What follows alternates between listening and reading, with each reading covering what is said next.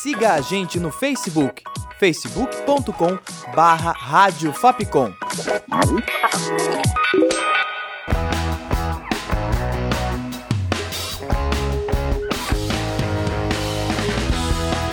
Rádio Fapcom. O som da comunicação.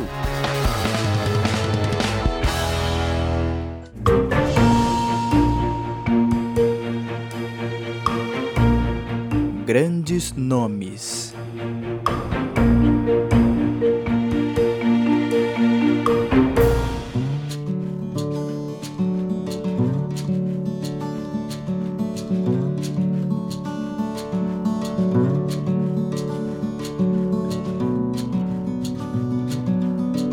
Olá, ouvinte! Eu sou a Tainá Oliveira. Começa agora mais um Grandes Nomes. Hoje eu apresento para você Irmã Dulce.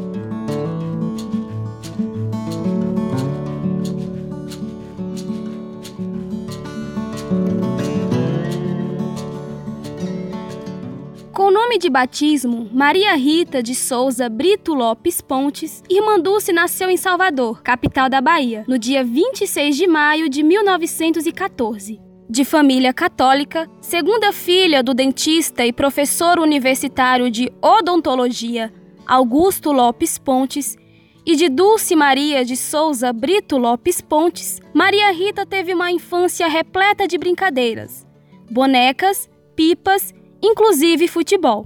Era torcedora fanática do Esporte Clube Ipiranga e sempre ia assistir aos jogos do time do coração com o pai. Desde muito cedo, Irmã Dulce demonstrava compaixão com os mais necessitados. Com apenas 13 anos, começou a abrigar muitos pobres, doentes e pessoas carentes dentro de sua própria casa, que ficou conhecida como a Portaria de São Francisco. Começava ali a manifestar o desejo de seguir a vida religiosa. Em 1932, se formou como professora. No ano seguinte, entrou na Congregação das Missionárias da Imaculada Conceição da Mãe de Deus, em São Cristóvão, no estado de Sergipe. No dia 13 de agosto de 1933, recebe o hábito de freira das Irmãs Missionárias e adota o nome Dulce, uma homenagem à sua mãe falecida. A primeira missão como freira foi ensinar em um colégio mantido por sua congregação, mas a preocupação com os mais carentes falou mais alto e, em 1935, dá início ao trabalho missionário com os moradores de Alagados, uma comunidade que vivia em condições desumanas sob palafitas, no bairro do Itapajipe, em Salvador. Nessa época, a imprensa começa a chamá-la de Anjo dos Alagados e mais tarde ficaria conhecida como o Anjo Bom da Bahia. Atende também aos operários que eram numerosos em Alagados e cria um posto médico no bairro.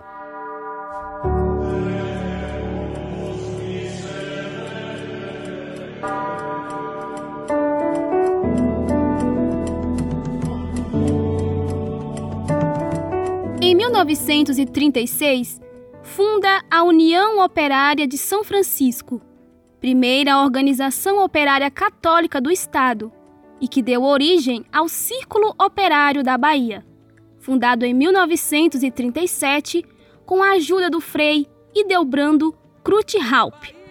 O Círculo Operário era mantido com a arrecadação de três cinemas construídos por Dulce e Frei Idelbrando, através de doações: o Cine Roma, o Cine Plataforma e o Cine São Caetano. Irmã Dulce não media esforços para ajudar a quem precisava. Sua ousadia e persistência eram imbatíveis e foi responsável por quebrar paradigmas. Certa vez, ocupou um mercado municipal abandonado para cuidar dos doentes, mas foi expulsa. Depois, ocupou os Arcos do Bonfim, importante ponto turístico de Salvador, e mais uma vez foi obrigada a sair. Em um registro documental feito em 1983 pela Verbos Filme, Irmã Dulce dá detalhes desse momento de dificuldade e o que fez para resolver. Eu me lembrei que tinha um mercado velho. Aí arrombei o mercado, botei 40 doentes lá dentro. E passava todo dia lá, já tinha uma irmã me ajudando, a irmã Hilária. Nós íamos, a gente varria, os vizinhos davam café, uma velhinha olhava deles. De lá eu seguia para o catecismo. Aí o prefeito mandou me chamar. Disse, mas mandou, o que a senhora está fazendo? A senhora arrumou o mercado da prefeitura? Eu disse, mas doutor, eu não tenho onde botar os doentes, se eu me arranjo lugar, eu, não, eu saio de lá, não arrumo mais casa do, da prefeitura. Ele disse, mas não pode. Aí eu fui para a ladeira do Bonfim, debaixo da ladeira da igreja do Bonfim, tinha umas arcadas. E nessas arcadas era aberta, era, era bem fundo. Aí dava para botar gente. Então voltei. O prefeito mandou me chamar. Disse, mas irmã, ali é lugar de turismo. Ali não pode botar doente, procura um lugar. Aí eu vim falei com a irmã superior, eu disse, irmã, o negócio está ficando cada vez mais difícil, o prefeito não quer que bote gente lá. Aqui a senhora deixou botar os leitos aqui no galinheiro, nós tínhamos o galinheiro aqui do convento, ela disse, pois não, só é melhor porque acaba esses problemas, aqui o galinheiro é nosso, ninguém vai reclamar. Todo mundo corre para aqui, a polícia traz para cá, as prefeituras do interior mandam para cá, o povo telefona, irmã, tem um doente morrendo na rua, irmã, tem um doente abandonado.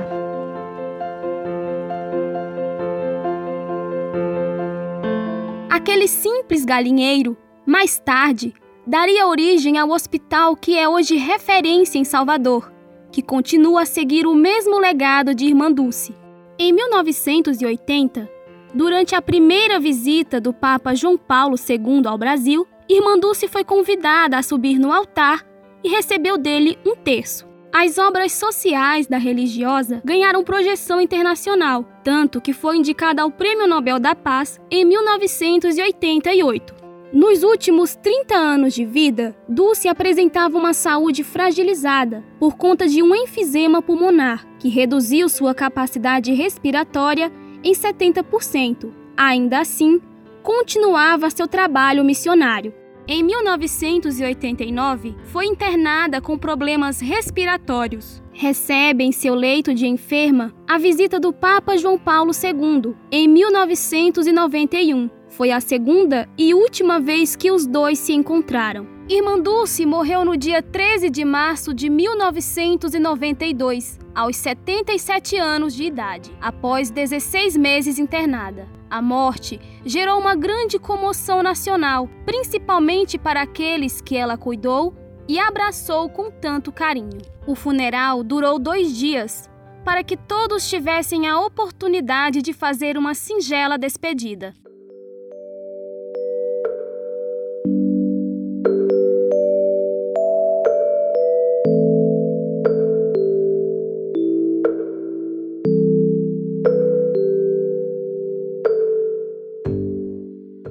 Janeiro de 2000, foi iniciado o processo de canonização da Irmã Dulce.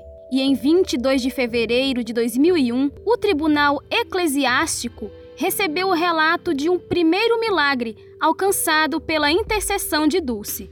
Em 3 de abril de 2009, o então Papa Bento XVI concedeu a Dulce o título de Venerável. No ano seguinte, em 10 de dezembro, Bento XVI autoriza a promulgação do Decreto do Milagre, que transforma a Venerável Dulce em beata ou bem-aventurada. A cerimônia de beatificação de Irmã Dulce foi realizada no dia 22 de maio de 2011, reunindo mais de 70 mil pessoas no Parque de Exposições em Salvador.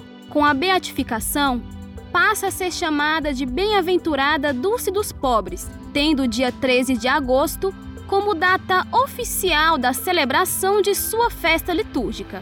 Finalmente, no dia 13 de outubro de 2019, em cerimônia presidida pelo Papa Francisco no Vaticano, a bem-aventurada é proclamada como Santa Dulce dos Pobres e se torna a primeira santa brasileira e baiana.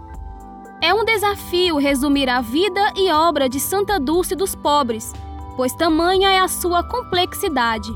A jornalista e escritora Carla Maria, autora do livro-reportagem Irmã Dulce, a santa brasileira que fez dos pobres sua vida, ressalta alguns aspectos de Dulce que a faz ser tão admirada e respeitada. O que mais me chama a atenção na história da Irmã Dulce é o fato de ela ser uma mulher muito corajosa, muito à frente do seu tempo, né? Vocês imaginem que Irmã Dulce é, fez, iniciou todo o trabalho dela na década de 30 em Salvador, na Cidade Baixa, e, num período em que a mulher, as mulheres começaram a votar em 32, né? Então, nós mulheres é, éramos vistas como um, um cidadão mais assim, digamos, doméstico. Irmã Dulce, ela ia às ruas de Salvador para ajudar as pessoas. Irmã Dulce implementou ações que hoje são conhecidas como políticas públicas, como Sistema Único de Saúde, bandejão, banco de leite.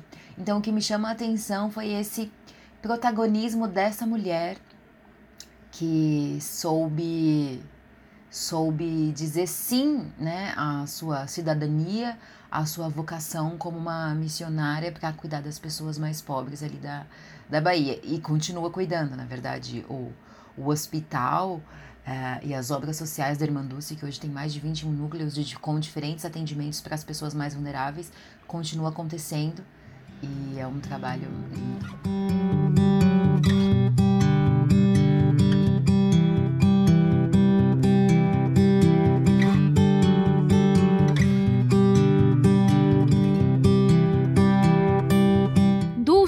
Exemplo de força e perseverança. Enfrentou os poderosos e sua própria fragilidade com um toque de coragem e ousadia.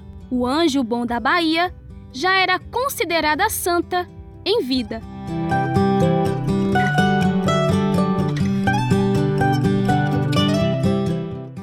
Locução, roteiro, produção e edição de Tainá Oliveira, áudio de Danilo Nunes e direção artística de Fernando Mariano, essa foi mais uma produção da Rádio Fapcom 2020. Até o próximo grandes nomes.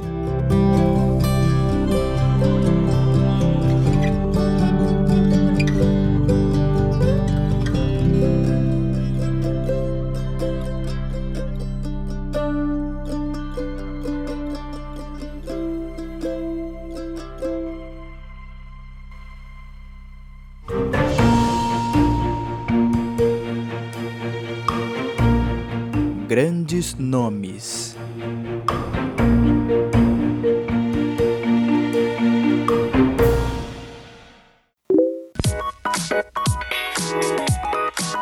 Siga a gente no Facebook, facebook.com barra